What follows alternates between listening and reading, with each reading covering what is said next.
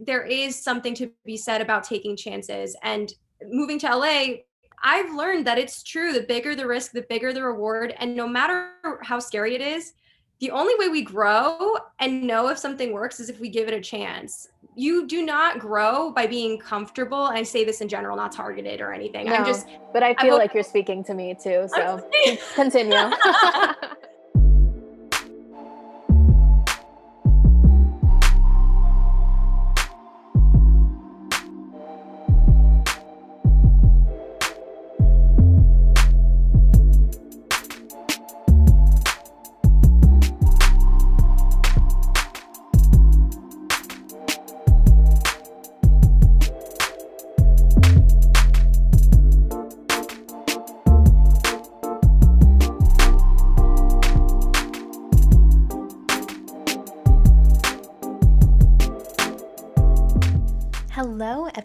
Welcome back to another episode of Chapter 20 Something with me, Kylie McDonald. Happy Tuesday!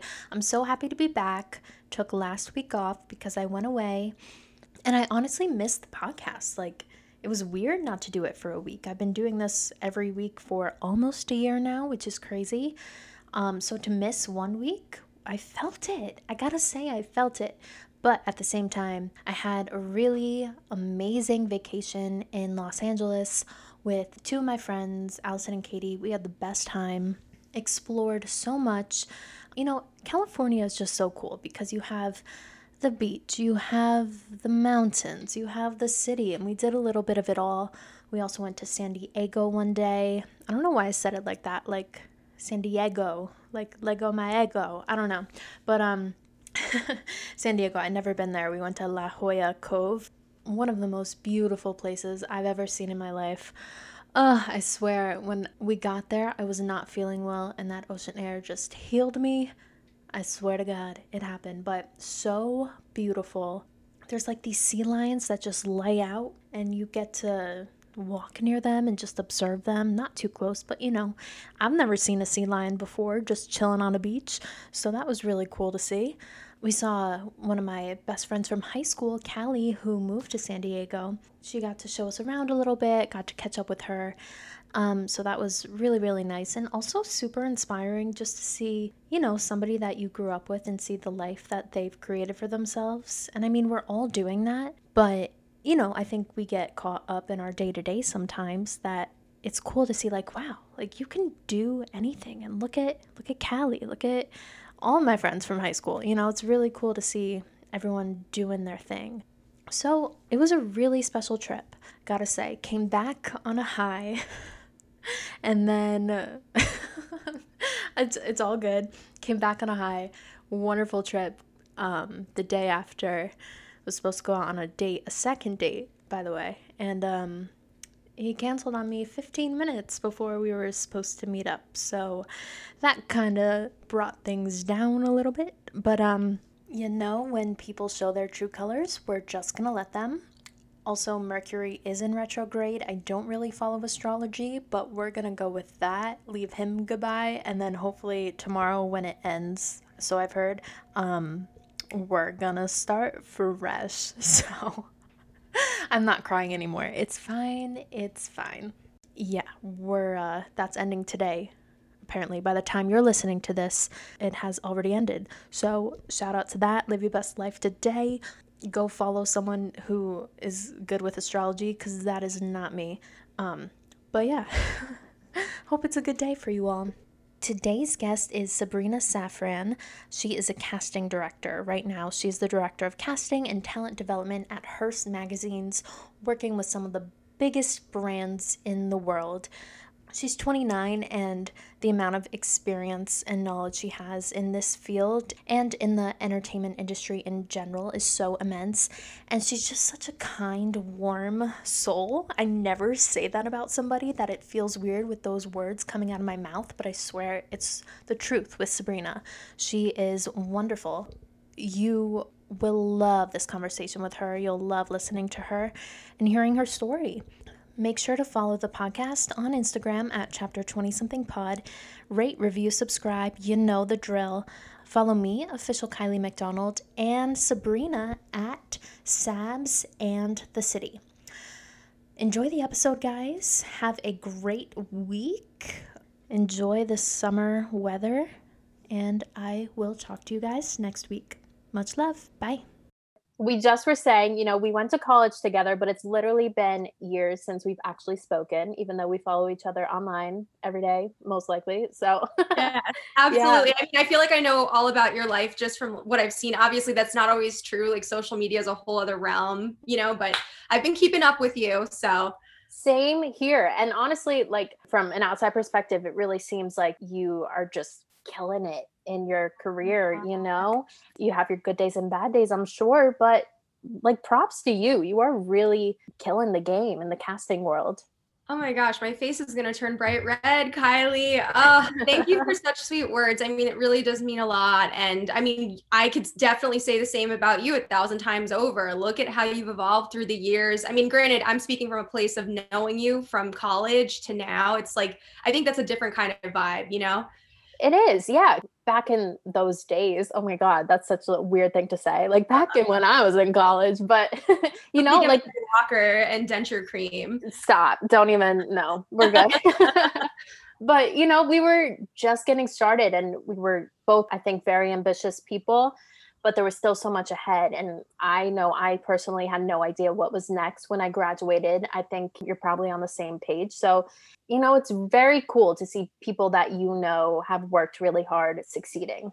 Yeah. And it's and it's great too. I mean, just following yourself as well as some of the other folks that we've gone to school with, people who have really been excelling in their careers it's also added inspiration on the those days that could be a little bit more difficult to open your feed and just see somebody slaying killing it at their job. It's like okay like why do i do this again? Like it's okay. One bad day doesn't define your entire career.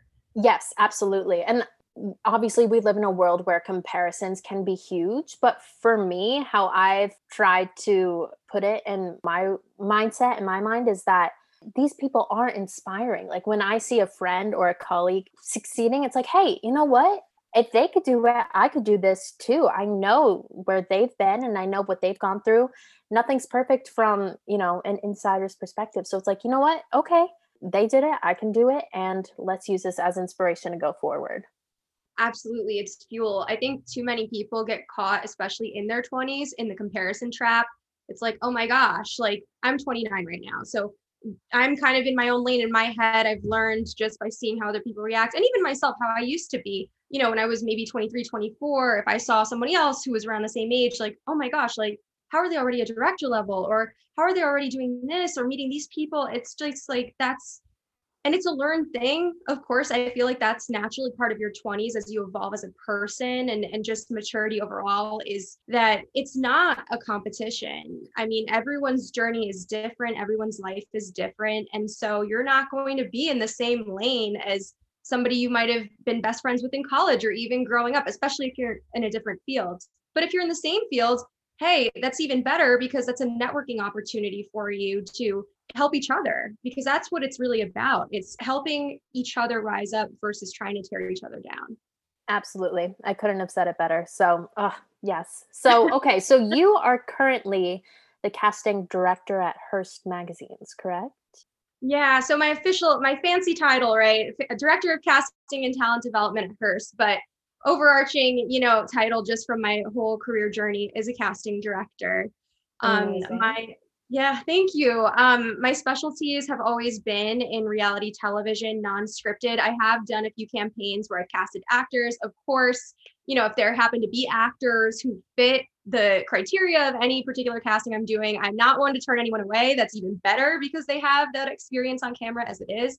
But uh, typically, needle in the haystack casting, as I call it, is what I'm I'm known for doing. In either well, past times it was television. Now I'm in digital media but my journey has been kind of uh, not i'm not going to say all over the place. It, it's definitely been different than what i ever would have imagined it being out of school since i kind of castings where i landed right now but i've dabbled in hosting on camera and you know i've dabbled with entertainment writing just behind the scenes productions i've you know had my hand at all different hats. I still wear different hats but now more so with the casting umbrella. So it's just been really interesting No, I want to get into it all. So let's go back to, you know, when you were first getting started, like when you were a kid, were you into hosting, entertainment, all that, or were you on a different track back then?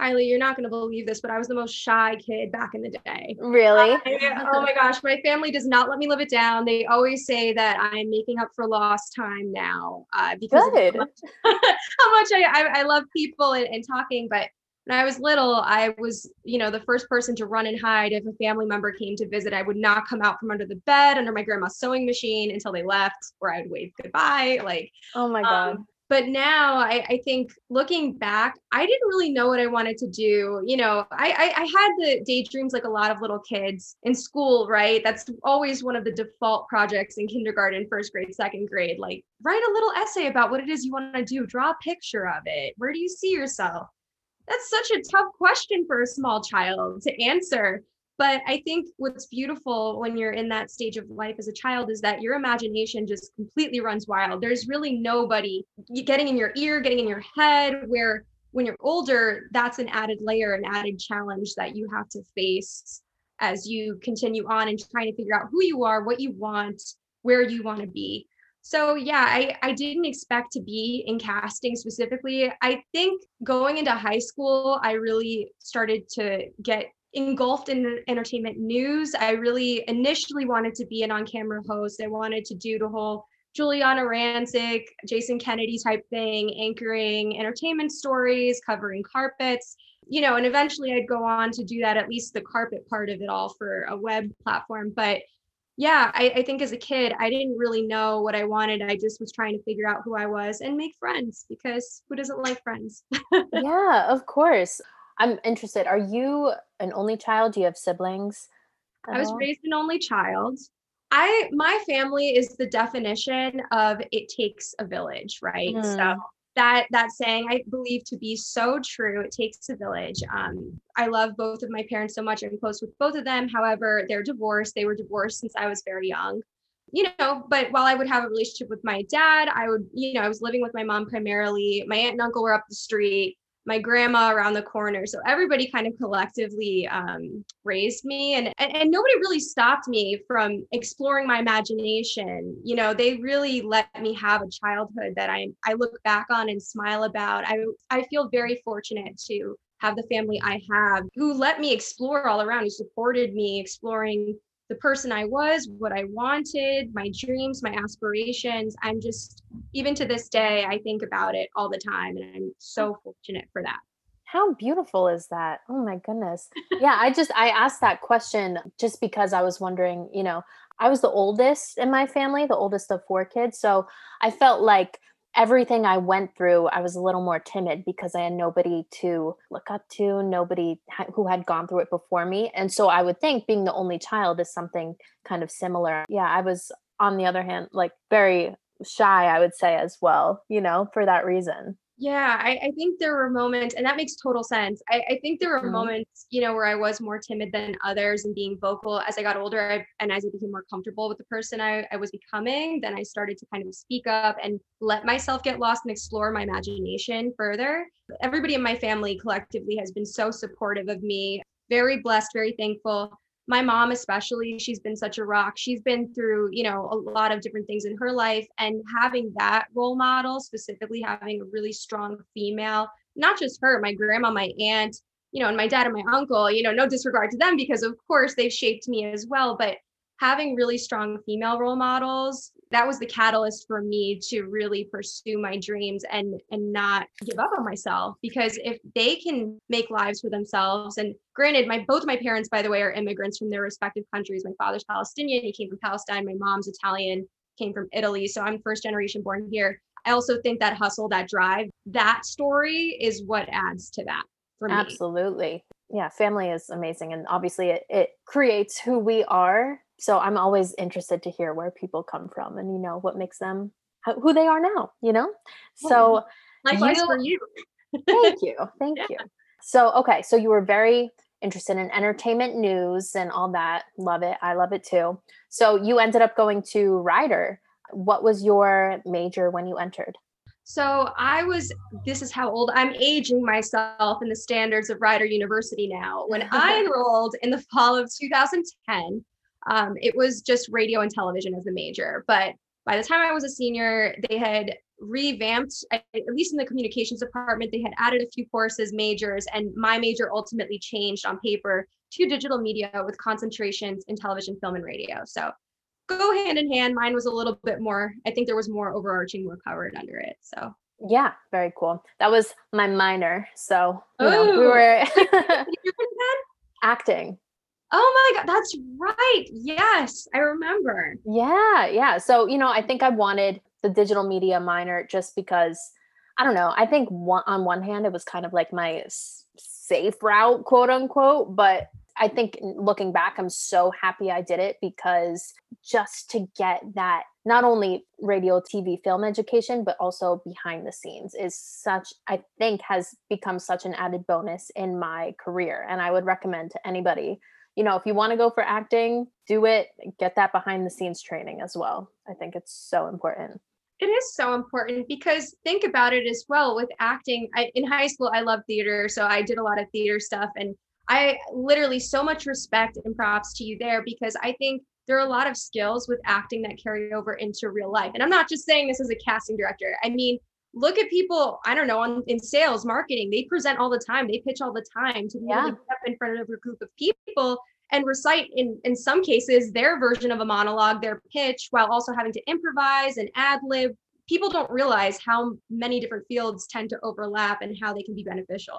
God, it's so important. You know, public speaking, like you just said, plays into pretty much virtually every career. So I'm very thankful for my education in those realms for sure. Um, I'm interested, you know, if you were focused on becoming an entertainment host at that point, would you say that was correct? Yeah, I, okay. I, would say entertainment. I think in general, at first it was like, I just want to be on TV, you know, and, and covering events and whatever, living the the life, living the life.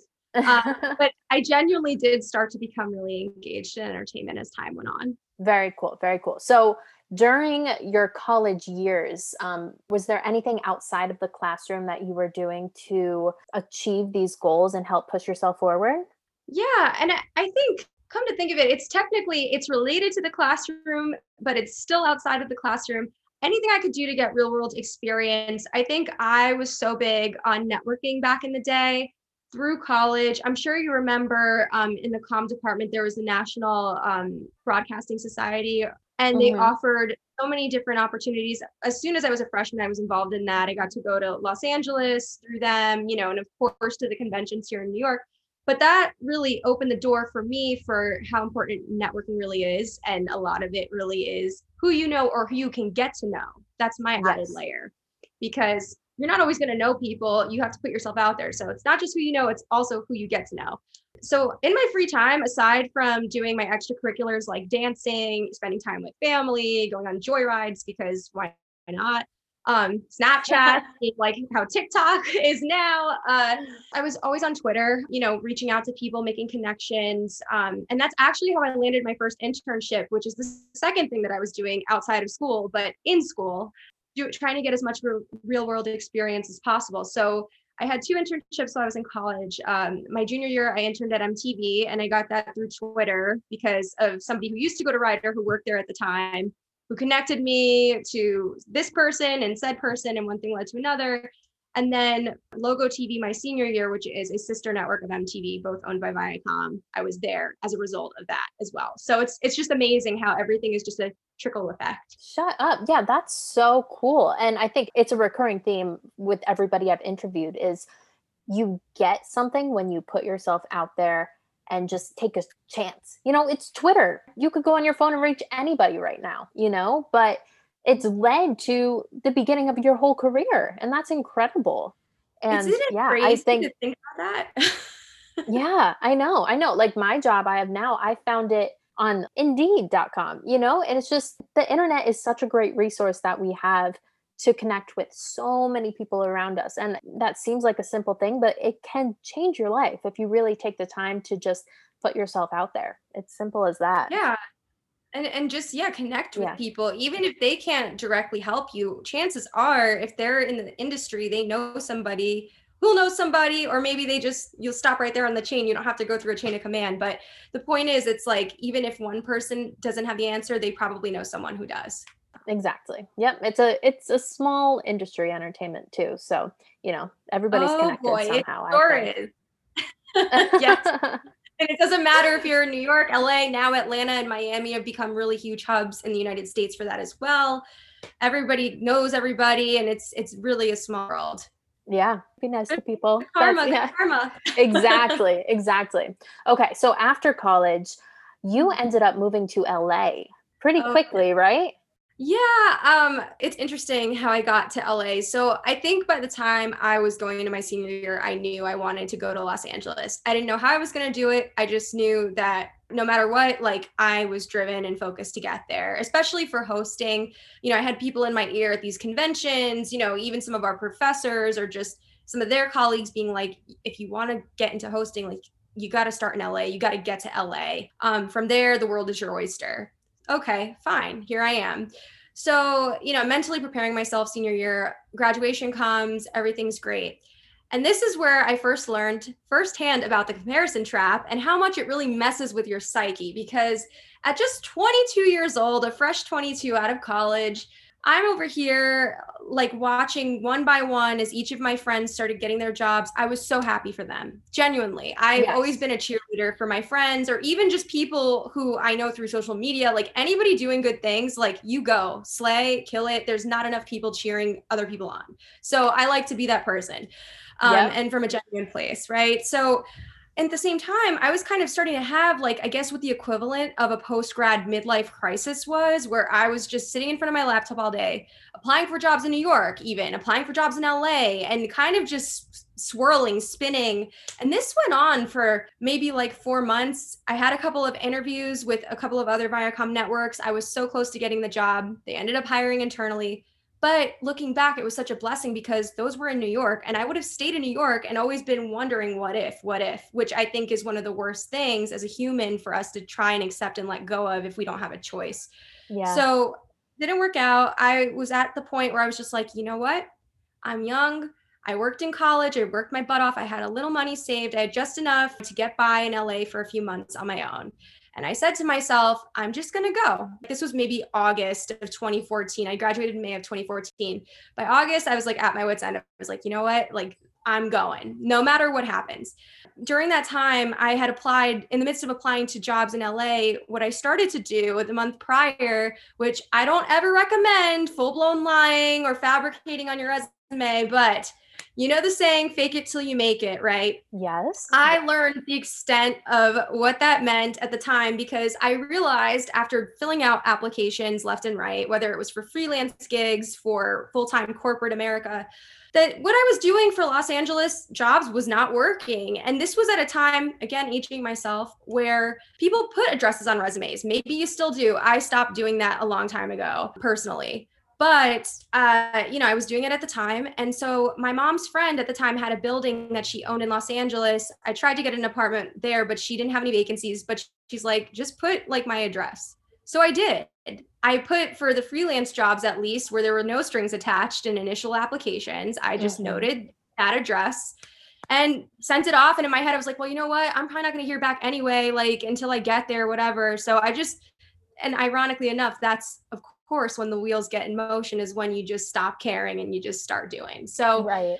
by august i was at my wits end. I was like i'm leaving. I'm gonna just go. And two days before i left in september i, I started um, my road trip out there six days with my mom on the road with my car.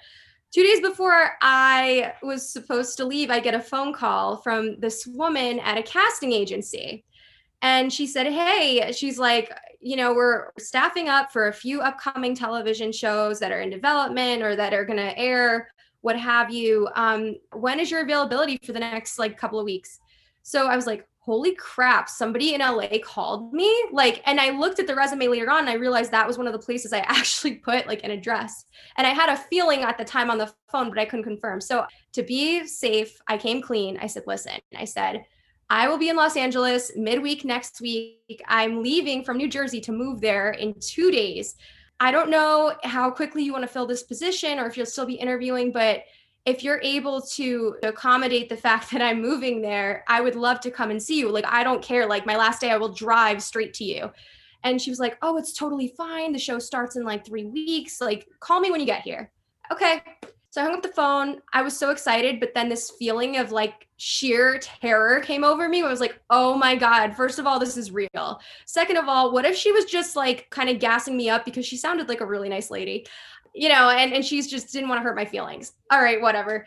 So I literally, you know, I went, did the road trip, and I called and it went straight to voicemail. I was like, oh my mm. gosh, like I'm never gonna hear from this woman again, and I need a job she called me back the next day, got an interview. The rest is history. And two weeks later, I began my career freelance casting reality TV shows in Los Angeles and, and befriended this woman and all of the other wonderful people I met. Shout out to Popular Productions, Doron Ofir Casting, and my former boss, Doron Ofir that's where I started my career in casting. And it was a complete accident because I was applying to all kinds of jobs. I never even gave casting a thought in college so much as leading up until that point um, yeah, and then a few months after that, I connected with somebody who I met on Twitter who ran an entertainment company that he was launching. And I started covering red carpet events, you know, on the side. Wasn't paying my bills, but casting was what kept me afloat. And that's, yeah, that's the start. Oh my gosh. Wow. Okay. There's like so much to get into. First of all, I mean, not to get all like woozy over here, but like the fact that you just decided, you're like, okay, I'm going to move to LA. I'm going to figure it out. I don't know what I'm doing.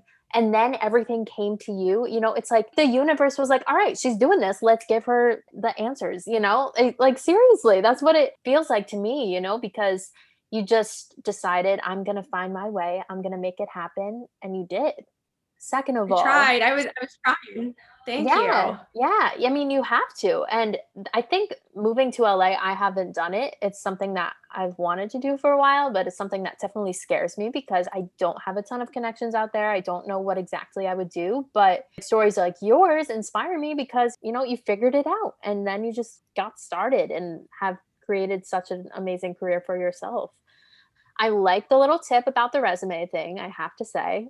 I remember I don't encourage okay, disclaimer, I do not encourage full-blown like lying about job titles, day-to-day responsibilities. That no. I figured it was a freelance role. I was fed up. I was like, I'm not going to hear from these people ever again anyway. So let me just, at that point, I was just like spitballing resumes here, Los Angeles, here, New York, here, corporate, here, freelance. Like I had just been at my wits' end. Um, wow. so yeah, I mean, use your best judgment. I'm not in, encouraging nor, you know, dissuading by any means, but there is something to be said about taking chances and moving to LA. Prime example, especially in your case as well, where now you've started accelerating with your on camera career here. I've learned that it's true. The bigger the risk, the bigger the reward. And no matter how scary it is, the only way we grow and know if something works is if we give it a chance. You do not grow by being comfortable. I say this in general, not targeted or anything. No, I'm just, but I feel I'm, like you're speaking to me too. So continue. I'm speaking to everybody. Um, without discomfort, there's no way to know how far you can push yourself.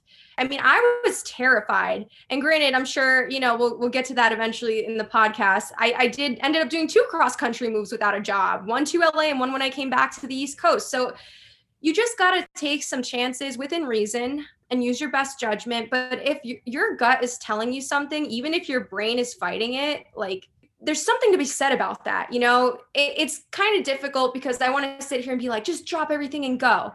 Yes. Right. You, you should consider that. But you also, with what works best for you, I didn't really know anybody out there either. I had no connections out there at that time. All my family, everything I've ever known and loved was on the East Coast between New York and New Jersey. And you know, for me to go out there, even though yeah, I had been on business trips there, I took a hosting boot camp out there one one summer before I decided to take the plunge and move you know, and I was familiar with the the territory. I'd never driven out there, which by the way, people think driving in New York is scary. If you can survive LA, you can drive anywhere. Plus that traffic will test your patience and make you see the color red. I'm telling you, this is no joke. So, yeah, but that's beside the point. I think there's something to be said in taking a chance on yourself because if you don't, then nobody else will want to or will. Yeah, amen to that. Seriously Beautifully said again, but it's true. And that's, you know, what this podcast is about is telling people stories when they have taken chances and created something out of it. So, ooh, good for you, girl. Good for you. So, you. let's see. Uh, let's get into a little bit of your hosting stuff first, and then we'll really dive into the casting. So, you started doing some on camera hosting, you said, for a web platform. This is something you've always wanted to do. Now you start actually living it and knowing the realities of it. What was that like? Oh my gosh, can I tell you? I was just thrown straight headfirst to the wolves. And people are like, well, what could I do to prepare? I mean, yes, there are hosting coaches, acting coaches. I mean, really, a hosting coach, if you want hosting as your niche, is, is the best just because they know the industry a little bit better. But anybody that can help you with public speaking, period, and having an on camera presence, great. I literally, this person I connected with on Twitter, I actually had met someone at an NBS convention that I had mentioned earlier who had an internship in Los Angeles and did hosting for this platform on the side. So that's where I learned about it. And I reached out to her. She connected me to him through Twitter. The rest is history. Okay. I'm telling you, Twitter is where it's at. Yeah. um, so, so, yeah. So then, you know, I, I went to, uh, I remember I think his office was in downtown Los Angeles. The man who owns the company, it's called Entscoop. Shout out to Henry. Hi, Henry. Yeah. And I just was so hungry to get started. I was just doing this for experience. Um, I know that they at the time had been accelerating with news content. They had a website. So it was very much like entertainment journalist heavy. So, like, I was also on the side, like, just to have a little Rolodex. I was writing like entertainment news stories. It eventually turned into that. Great. Um, but then also going to events. Yeah. So I remember my first carpet was an MLB charity event, uh, MLB All Star Eddie Guardado. He hosted it, and all like the Dodgers players, past and current, were there. And keep in mind, I like sports, but baseball, I don't really follow that heavily. So I'm like, holy crap, like, what am I supposed to talk to these people about? So it was literally a charity event. And I remember I just had my mic and I started spitballing questions, and my boss at the time was standing right there. And it was just the scariest experience of my life, even though it was just going, like, I shouldn't say just going on the website. Like, this wasn't like live, it was pre recorded, it would be edited, it wasn't on national television. This is just me at 22 getting my feet wet but that opened the door for more opportunities with this outlet and i would go on during my three year run in los angeles to do uh, coverage of events like on and off on the side like i said casting even though i was freelancing primarily with the same company a couple of different companies in between that you know I, I, had to do what i had to do to pay my bills so it was kind of cool because during the day i'd go to work and then at night like while i was doing the hosting stuff out there you know i'd go to a carpet whether that was a movie premiere a gifting suite you name it, like any kind of event that was there that was local. It was it was really cool. I got to to interview local artists, all the way from local artists to like celebrities and it was great. It was a great getting my feet wet experience while I was there. Is it because I hear a lot of people talk about being on a red carpet and how hard it actually is? Uh-huh. what did you do to really make yourself stand out to these people if there's a way or were you just in the thick of it you know just trying your best yeah that's really what it is no matter how experienced you are unless you work for an outlet that's like e-news or or like entertainment tonight where they get first licks of any celebrity walking the carpet if you're like a smaller media outlet you literally i'll paint the scene and I, i'm not trying to like not make it sound like fun because it's really they're really cool experiences, especially totally. like, once you get those interviews. It's like you get this adrenaline, this high of feeling really great, and you see the tape and you have a reel. It's like really cool, but leading up to that, it definitely is a lot of work. It's not, you know, like anyone hands you cue cards and questions. And half the time, I'll say this. Okay, so to start with carpets, right? About 99.9% of the time that you show up, normally the PR people that run the event, they'll send out to media outlets like a few days before a tentative roster of the attendees so you can look up the celebrities if they're working on anything. 99.9% of the time, half of those people don't show up. And like, I'd say like a truckload of people that either you don't know or people you do know, but you're like, oh my God, I didn't know they were going to be here show up. Yeah. And you mm-hmm. got to talk to them and you got to put on a face, you got to have something to say besides who are you wearing, which I hate that question with a passion because it is so stale. But I anyway, yeah, yeah it, it's just like, who cares? You know, like I could sit here and just be like, okay, Michael Kors, great. you know. Yeah. Who? Okay. Um, end of conversation. End of conversation. So. now what? Did you meet Michael? Cor- like I know. I like what happened next?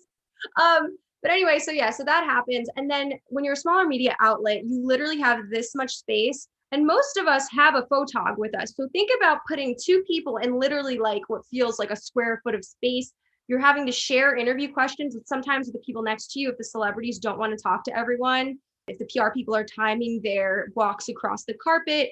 And if you're seeing people you don't know, you got to think of stuff on the fly. So something that I used to, to kind of do is like a tip that I learned from some of my other hosting friends at the time who were more experienced, who kind of were mentoring me in a sense, to just not just look up the celebrities on the PR press sheet, but to also look up some trending news stories going on, whether it was about other celebrities or just world news in general that was happening and relevant, and ask questions geared towards that.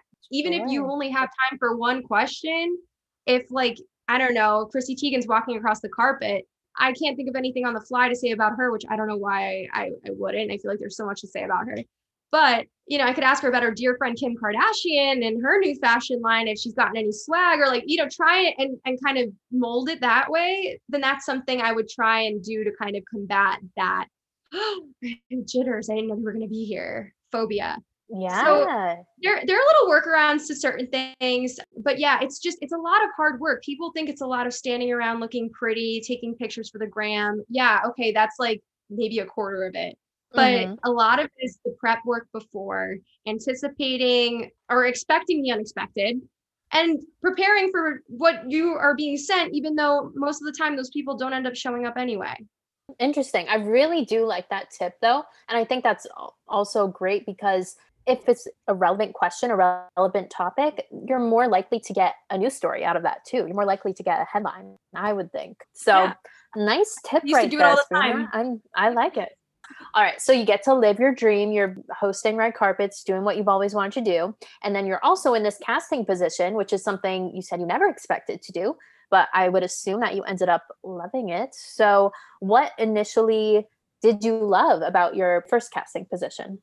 Wow. Well, I got to say, my, my first casting position, I think truthfully, the best part while I was in Los Angeles, and I, I mean, I could say this now as well, but I'm comparing the different cities because one, they're different cities, and two, LA for me was all freelance. New York has been corporate America type vibes. Okay.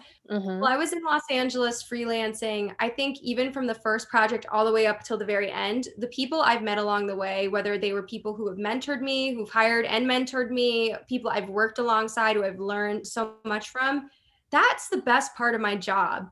Not to mention when you work so hard because casting people, I feel like a lot of times, and I'm not just saying this about myself, I say this about all of my colleagues and all of the people I know in casting and what it, that entails. Like, we are one of the, I'm not going to say the, but we are one of the unsung heroes in making this production happen. Without us, there's no cast, there's nothing to film, nothing to, no storyline, nothing. So I think with that, just seeing all the blood, sweat, and tears come to fruition, especially when the projects you worked on ended up airing on television. Because sometimes I would work on things in development that didn't make the air. Happens all the time. Okay. Um, but for the ones that did, or even just knowing that network executives who were like all the way at the top, who had all the money and all the power to call the shots, liked somebody I found and loved what I was doing, that was really fulfilling for me. Like going through the constant cycle of, okay, like here's a new project, let's tackle it, to that midway project fatigue where you're like, oh my gosh, like, uh, I don't know what I'm, you know, what I'm gonna do next, or like how I'm gonna tackle this next on the harder ones at least. And then by the end of it, it all works itself out regardless and it's fine. And yeah, I, I, think that's my favorite part is the people I've met and just also the reward that comes with all that hard work. Absolutely. And you said that your focus was mostly reality TV.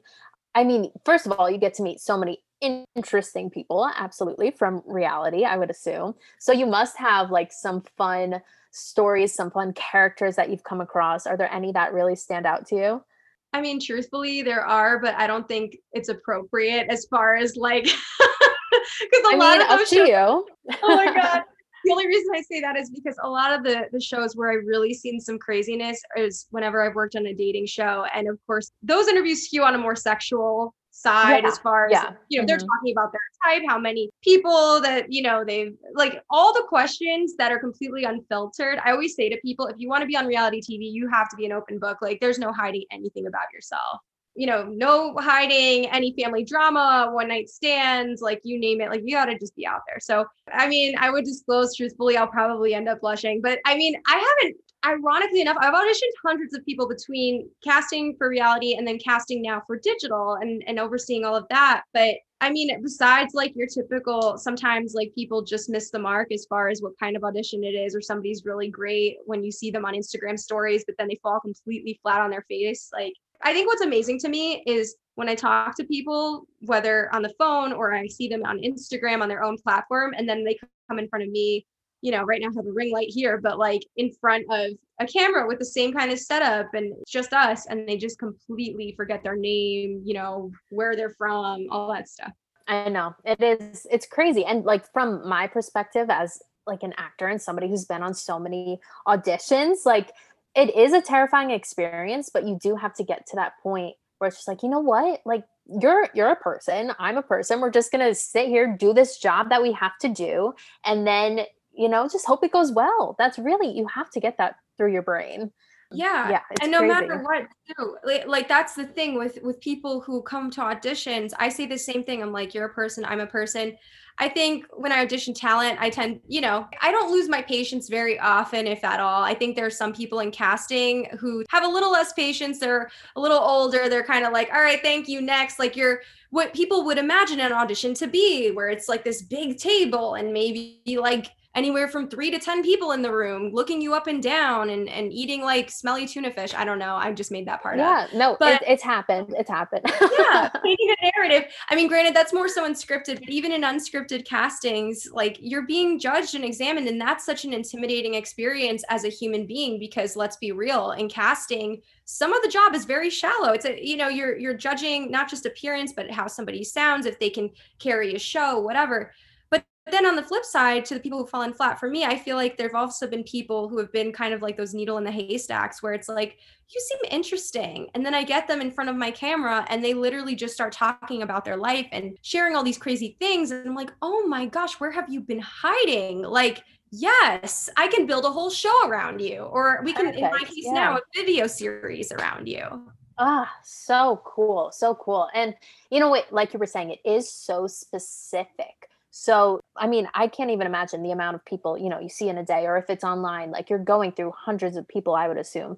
And you know, it does have to do with look sometimes. It has to do with personality. Like, what do you look for? Like, do you just get a feeling like, okay, this person is it and this is why? Or, you know, are you just searching for certain things? You know, how do you find that special someone? Yeah, that's that's a great question. So if I did solely scripted casting, I think I'd be able to give a more straightforward answer. I think because I do like reality, that is unlimited. I, I've had to cast in the past, like I've cast everything from fitness shows, casting seasoned trainers to help people lose weight. To I remember for a network one time, they wanted people who stumbled upon sudden windfalls and fell into money, but not like you know somebody died in their family and left them an inheritance like no like buried treasure and like lotto tickets that they found in the garbage like i'm exa- you think i'm exaggerating but literally true like some of these things are so difficult. So i'm not always auditioning ironically enough like there are days depending on what it is i'm casting um, especially in digital media where now i'm kind of juggling multiple projects at a time versus before when i would do one project at a time sometimes two but not really just because with media there's shorter form videos and television of course um, shorter turnaround time shorter lifts like everything like that so there are differences between the casting I do now and the casting I did before. I think in TV there's just way more steps, you know, naturally, Yeah. just a bigger scale. But I think it just really depends as far as how to find the person. I think as a casting professional, I always say we wear multiple hats. We are detectives because I'm literally sliding in people's DMs on social media. They're so shocked. Like, how did you find me? Geotags, hashtags. I mean, casting people are looking at that stuff, you know, and I'll slide and they're like, how did you find my Instagram? I'm like, I got my ways. Uh, yeah. I love it. Facebook groups, like if I needed to cast like moms in Brooklyn who are loudmouth, I would go to every Bensonhurst, Bay Ridge Facebook group and start sharing and posting. Um, digging now through TikTok because if you want an up and coming creator, there you go. You know, even Twitter has like some really weird th- people talk about weird things on Twitter, Reddit threads. I mean, you name it, like digging. So detective work there. I say we are marketing and sales because we have to come up with pitches to not just the people on our teams internally, but the people that we're going to send this stuff to for review. So you have to really sell someone. You know, we archetype people as well in the casting process to really show the diversity, not just with how they look as is or their personalities as is, but okay, what can they bring to the table of a cast? Because we also try and diversify by like archetype like so maybe somebody we cast is like okay if it's a big cast like there's a class clown in the mix or somebody who fits the mold of the goody two shoes and we never try like in reality to like how people cast actors to act those parts out yes there is some producing involved in bringing out the best sides of people but you know with with archetypes we just try and see who naturally fits that mold because there are people out there who fit so yeah, marketing, sales. I also say that we are therapists. I listen to so many people's problems working on relationship and dating shows in the past or in videos. Um, what else? And magicians, because people expect us to make miracles happen with no time, and it's just, it's it's so funny. And somehow we manage. Somehow it happens. I don't know how it happens, but somehow, some way, on at least the harder projects, we make it work. Oh, and and lawyers and accounting from time to time with contracts, release forms, all that stuff. Oh so. my God.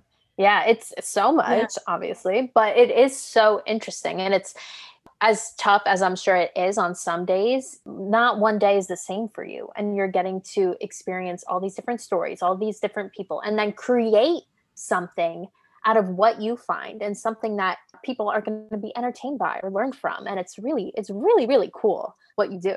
And, you know, it's like, of course. And media and television, film, digital platforms now, they obviously have such a huge role in our society and what we learn from and how we view the world. And, you know, I think especially in the past few years, people have been going to these different platforms to get their information. Obviously, sometimes in a political sense, but other times just in entertainment, they're still learning from it do you feel like any responsibility when you are putting something out there do you think all right is this something that the world needs right now? Is this the type of person that we need as a role model out there? You know i know you work on such a broad amount of projects so the answer might not be as straightforward as well but what what do you think on that I love that question. How could I overlook this part of the job? Um, prior, when you asked me like what I love about it, it's sharing people's stories. I mean, being in the reality non-scripted side primarily. Again, now that I'm in digital at times for campaigns, I cast actors, etc., which is great. But on the non-scripted side, really showcasing incredible people, whether they have some weird talent that they can do that the world should see, or activists in the past for like other digital videos I did when I was um, at BuzzFeed before I was at Hearst. I was at BuzzFeed when I moved back from LA uh, for a couple years there there were videos I've had to cast like teen activists or people, you know, making differences. I cast all sorts of things, all sorts of, like you said, weird, like crazy hidden talents to one time I cast a former bully and their former victim to sit down 15 years later where the bully apologized. Like, wow, really niche things that you just don't think about that are actually a thing to make great content. So I think for me, yes, I think depending on the ask, my priority is to always make sure the person is authentic, whether it's for just sole entertainment value or if it's a really deep story, because I've had my fair share of both, where it's just like a fun video where, like, I don't know, like moms try each other's cherry pie and rate them on a scale of one to 10 versus something like the bullying video I did, or versus something like a weight loss journey I've cast for in the past for reality TV, for example, of those projects that I did in the past. So, yeah, I, I think it just like you said, there's really no straightforward answer, but I think any person that I like to pitch, I want to be behind, even mm-hmm. if the powers that be, if you will, don't end up going for them or choose somebody else. I always take pride in the quality of people I find for project. I don't like to put anybody who I don't think is a good fit for this particular thing or maybe just doesn't make sense at the time and also especially in the day and age we live in just making sure that you know they're aligned at least in the corporate world with the company's like morals and standards like that's also very important to me just on a personal level so. Yeah I, I really respect that and i appreciate that answer. Yeah i think authenticity is really what sells as much as there's so much in today's world that seems to be fake and on social media especially you know we see all the edited content and all that but i really think at the end of the day people appreciate somebody who's authentic and it seems like those are the type of people that you try to find as well and those stories. Like i love that bullying one. Like that is something i would click on because i think i would cry watching it. So you know what?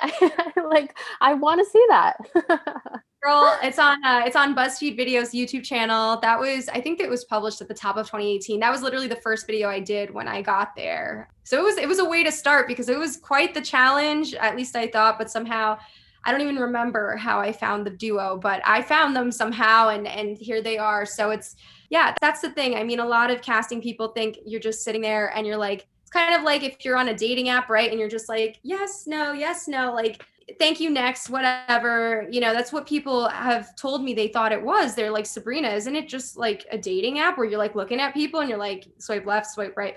Not in the least bit at least not in reality. I wish i could just look at people's headshots and just decide then and there if i want to bring them in for an audition or a callback. I wish. Some cases yes but that's rare for anybody on the non-scripted side it's so much more than that. It's investigating phone screens getting them on skype or in person for an audition depending on the format of what you're casting you know writing up like little blurbs about them to pitch with. It's it's a whole process and we really as casting people get invested in the talent we find as a result of that too. And i'm happy that you said that because i think especially as an actor like you hear about the headshot stories where it's like, oh, you're going to get this job based on this one picture of you. And I hate that as an actor. You know, yeah. I think it's so impersonal and it doesn't show anything that I could do. And I know probably on the scripted side, like that does still happen, but I'm hoping that there are a bunch of people like you out there who actually invest in the talent and see what they could do and create something out of that because that's where you're going to find the people who really can do the job well. No, I, I'm with you there. And I mean, I just, I think on a human level as well. I think, okay, I'm not going to speak for all casting directors because, like everything else, there are some casting directors, they're so seasoned in what they do. And it's like, okay, that's how they operate. Everyone has their process, no matter who took them under their wing or whatever, everyone has their method of doing things. I think in cases where I have casted scripted, yeah, if there are specific requirements, like I don't know, if they're casting a male uh, actor who has an athletic shape to play a basketball player, then yes, right. like we're going to look at those types of people um, initially for a campaign where it's like we need somebody who plays basketball. Fine. But if it's just like general actors, if I see that there are skill sets listed on their resume that overlap with what it is that we need and what we're looking for, then absolutely, like, why not at least even if you don't have the bandwidth, like sometimes I get so busy with anything scripted or like lower lift videos where I can send like pre recorded stuff for the actors to do. Like I send self tapes out in that case, especially in digital where there's such a high volume of projects I'm working on at once. You know, sometimes like for projects where I can, I'll create a self tape format, send that out, and see how that comes back. And then from there, go off of that. So, oh, amazing. That's a way to do it. also, yeah, absolutely as you mentioned before, you ended up working at BuzzFeed and now you're at Hearst. You're experiencing all these different sides and all these different projects. As you're growing in the field, I'm sure you're realizing what you like and what works for you as well. Yeah, and, and, I mean it's it's been such a wild ride. I've learned so much so far. I I still kind of am, you know, there are days where I'm like, "Oh my gosh, like I remember being 22, like, where's the time gone? Like, now I've been in this business like almost seven years, and it's just like been out of school for that long. I'm like, ah, it's, oh, don't even worry. Yeah. Some days it's overwhelming, but yeah, I did. I ended up at BuzzFeed. Um, by the time I was 25, I really started to think about because I was in LA still at that point. I was really starting to think about where I wanted to plant roots. And ironically enough, while I was freelancing, I wasn't always in LA while living in LA.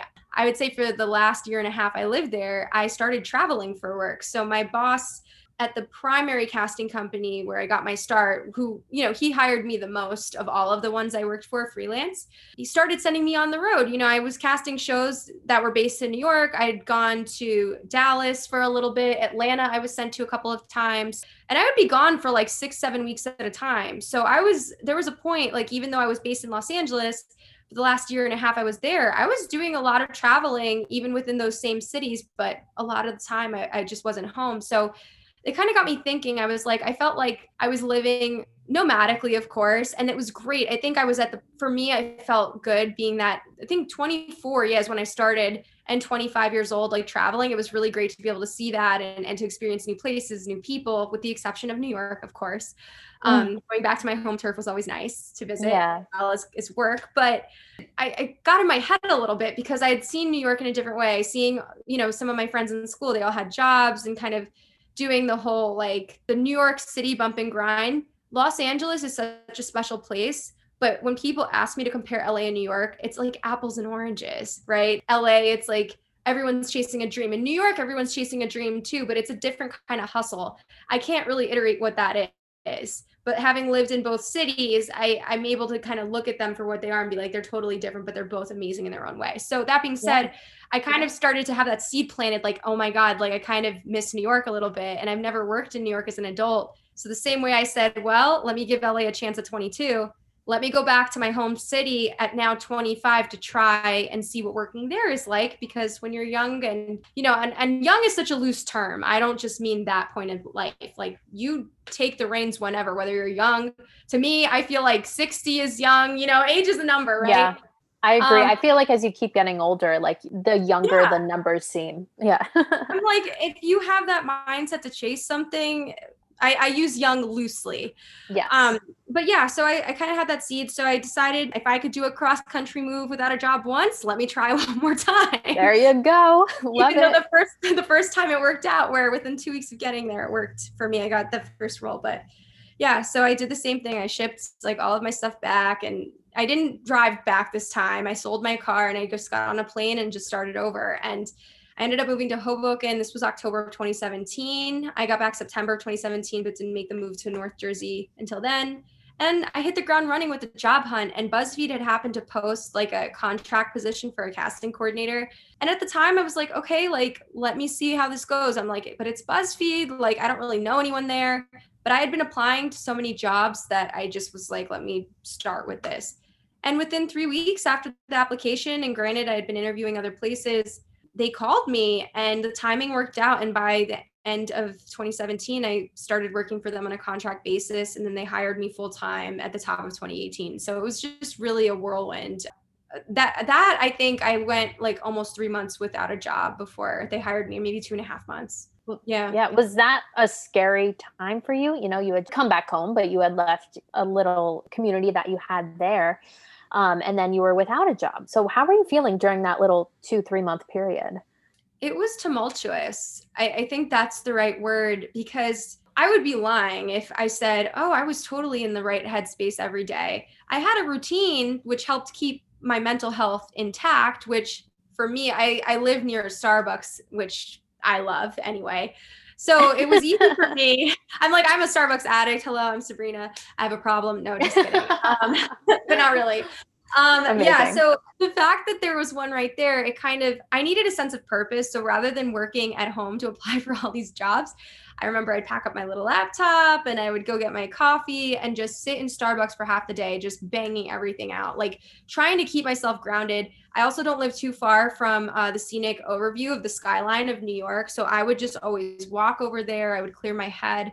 But it was scary. I mean, anytime you make a big change like that, where you take yourself out of your comfort zone, where you do it, where it's not just life circumstances, where it's like, no, like I made this choice there's something really exhilarating yet really frightening about that, but that's normal. And I feel like if you do make a change like that, as horrible as it is to feel scared, if you don't feel scared, then is it a big enough change for you to see a result? You know what I mean? From mm. what you're doing.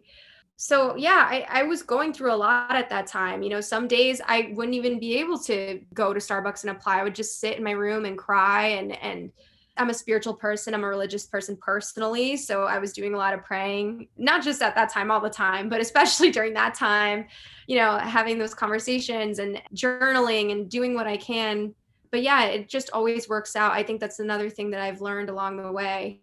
And I have to remind myself even now in stressful situations, it's like there's always a resolution, whether you see the forest for the trees or you don't. And like you said, and like your actions have shown, you take the leap and the net will appear, you know, as the cliche Somehow. goes. But it does. it really does. And, you know, I feel like through all of your steps in your career, that's what you've done and that's what's happened.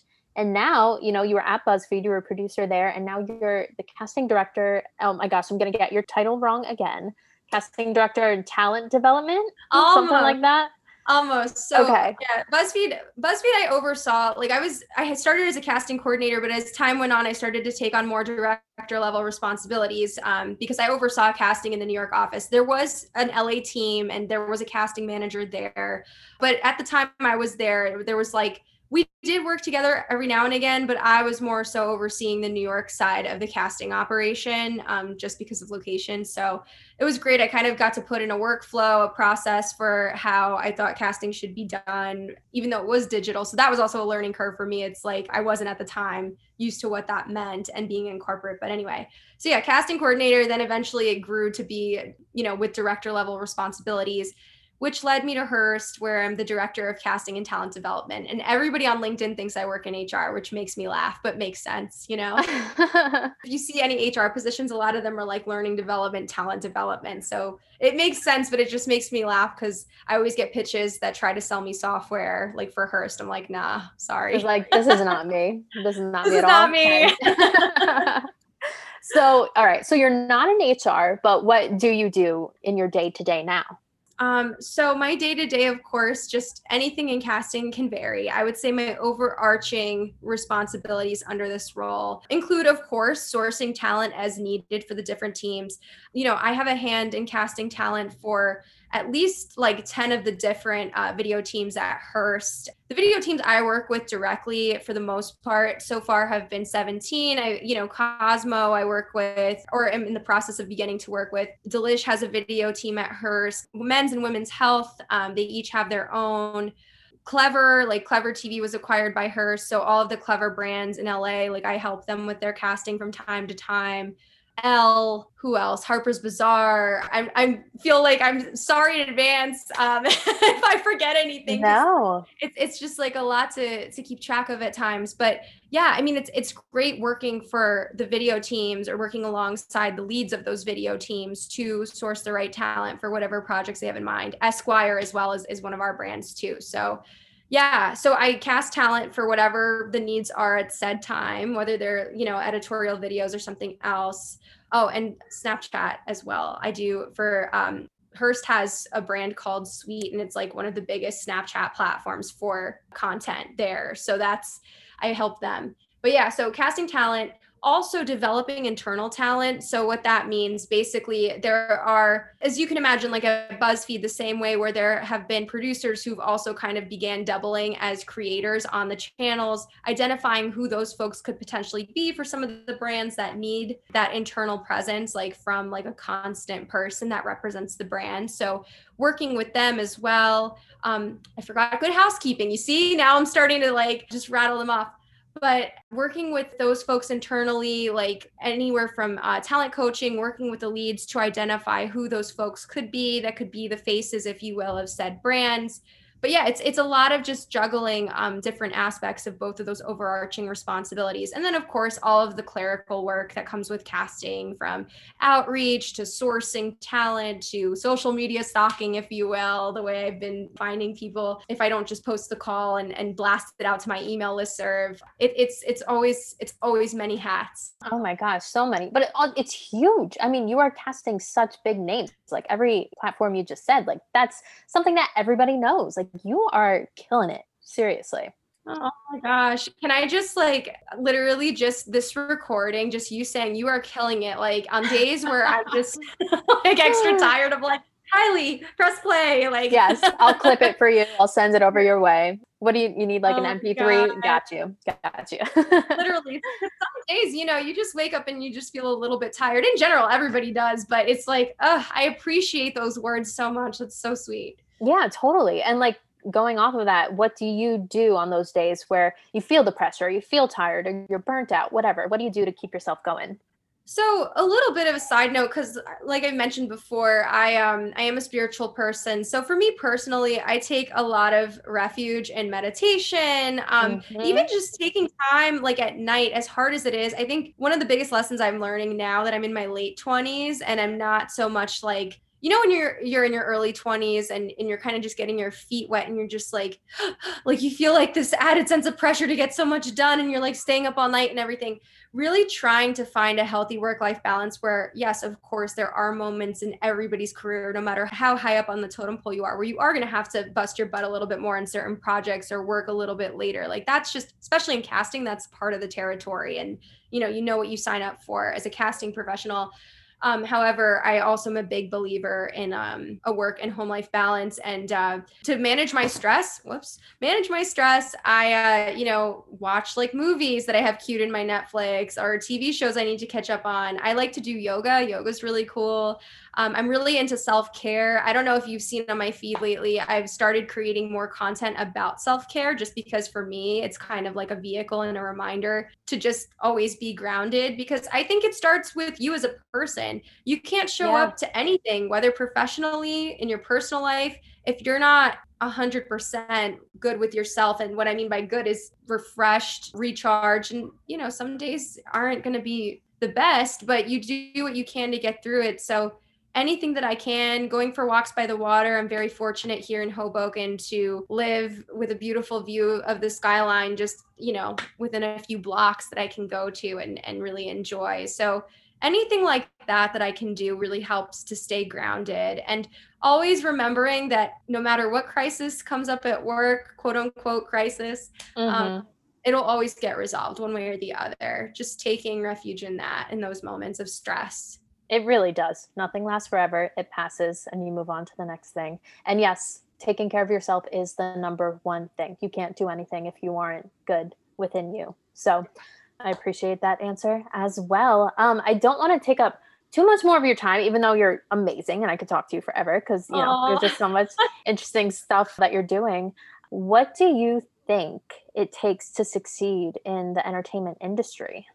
Wow, I you know I think I'm really I'm taking this question to heart because I want to make sure I hit the basis with this. I think there are so many different things people think that is where it's like, oh, I have to kill myself for this job, or oh, like, you know, I, I have to like just always be, you know, sliding in people's DMs, whatever. Yeah, there is an element of hustle to entertainment, but more importantly to succeed you just you have to keep going but keep going doesn't mean literally killing yourself it also means knowing when to recharge your battery and then knowing when to keep going. But the point is to never give up because what I've learned is that in this field, right? Everything that you do, like every job I've had, I've been thrown to the wolves. Like I literally, yeah. like ever wow. since I left college, there's no playbook for this. And that is okay. That's mm-hmm. another element of the fake it till you make it narrative where, yeah, okay, you get hired. Chances are 100% of the people that get hired for any job, no matter how many years of experience they have, they have no idea what to expect when they start any new role, even if they've been doing it for like 100 years, let's say, even though that's just a number. You don't know what to expect. So you might as well just give it your all and you will learn along the way. You will learn along the way. You don't have to know all the answers. And just knowing that will help you kind of stay grounded but you also just got to keep going. There are going to be days where you're going to wake up and you're going to literally just be like, oh my God, I have to do this again. Or the opposite, where you come home and you just break down because, you know, maybe one day like something went wrong and, you know, you got screamed at, or I don't know, you dropped the ball, or, or maybe you just feel totally spent because you've been working really long hours. But everything in life is temporary no matter what. And I think that even if you stay at a job for 10 years, any of the trials and tribulations that you go through are temporary. So the really hard moments, they're going to pass. How long it takes, well, that's where having patience comes in. And that's another thing I would say is to have patience and grace with yourself, um, give yourself a break. But then also when those good moments of praise and getting those pats on the back or just having a moment to take a breath in media because it can be very fast paced not taking those moments for granted and really embracing it and really recognizing your worth and what you have to offer because as you go along in this journey yes in the beginning you're going to be trying to figure out who you are what it is that you like to do um, and maybe even switching careers within media you know what i mean? So i know people that started on camera that ended up in production or people started cam mopping that are now like anchoring on the news like you just never know what direction it's going to go in and don't put pressure on yourself to have it all figured out. Like you don't have to have all the answers figured out. You just have to kind of buckle up and get on the you know, get on the roller coaster, buckle your seatbelt and just hold on for dear life because on this roller coaster at least, you will get back to the bottom and it will all be okay. And that's just how it is. God, you're just such a wonderful speaker. I you said you needed like that little clip. I need like this whole podcast just replaying like throughout my day. It's beautiful. I was trying so hard to think about what I was going to say. I was like, oh my gosh, I'm, I'm babbling now. I'm like, stop no. me because just keep going. Oh my God. So. No, that was beautiful and so true. And we're not supposed to have it all figured out. We aren't. We're in our 20s. Even, you know, when you're 50, you're, you don't know everything. That's just how life is. And we just have yeah. to, like you said, buckle up and just enjoy the ride. So, if you're looking at your journey, you've come so far in the past seven years or so. What do you envision for your future? Ooh, I feel like uh, it, it brings me back to job interviews where it's just like, where do you see yourself in five years? Or I know I hate that question, so I rephrase no, no, it a no. little bit. Yeah, I know I love I love this though. So okay, bear with me because it is now like eight eighteen on the East Coast right now, and I, my brain is probably half mush. But I'm gonna go with this metaphor anyway. So the way I view life in general, right, is a big giant canvas on an easel. Okay and I'm like a dot on this canvas somewhere, and everything that's below the dot has been painted. That's my past. For, at a first glance, you see like all these colors and these shapes and what have you. Those are all representative of every journey and up and down that I've been through. Now, what's above the dot that I'm supposed to be on this this canvas? This sounds so crazy. Just bear with me. No, keep going. Um, I love it. it's uh, it's all blank because mm. to me, I I don't know about you, Kylie. I don't know a single person who literally, and I'm type A, right? Who tried or at least who has mapped out their life to a T when they're going to get married, when they're going to have a job, whatever, and for it to go exactly as planned, exactly the way that they had planned it. No, never that's does. Why I always I always use the canvas as an example because I, that's how I view my future as a blank canvas. But I think it's so beautiful because in life and my career is a prime example of that. I never in a million years thought i was going to end up in casting and now from being 22 just a deer in the headlights like out of college getting thrown headfirst to being 29 seven years later at a director level title in corporate america casting for digital brands major brands like you just i never expected that. So that's why i always say while you should have hope and you should always have goals no matter what because you have to keep pushing yourself and work towards something not everything is going to go as planned, you know, and there's some things that you might think you want that might get taken out of your life. But on the flip side, they'll get replaced with other opportunities, other people, other situations that you'll see later on were for your best interest and were even better than what you imagined for yourself. That's the thing. Everyone is guilty of selling themselves so short. And that's why I think the future is always such a beautiful thing because even if you change your mind, it's like you're allowed to change your mind. You're allowed to explore different careers, different cities, different people. You're you're allowed to do all those things if that's what it is that you want or you just are trying to figure it out. There's grace in the future for you to kind of steer your ship, your own ship if you will. You know, and your past helps make you and, and teaches you lessons, but I think for me the future while I do have my goals and I have things that I write, I'm also very big on that. I'm big on affirmations, I'm big on goals and, you know, achieving them. And I have achieved some of them, like what we talked about like used to be some of the goals i had on paper and now i have a whole new set which i encourage again everybody to do.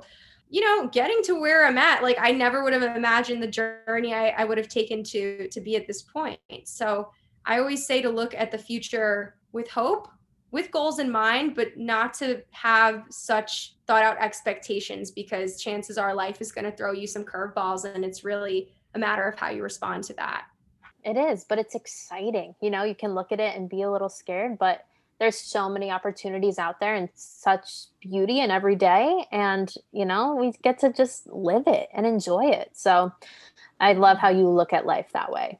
And then one final question for you um, i just it's yeah. just something that i like to ask everybody. What do you value at the end of each day?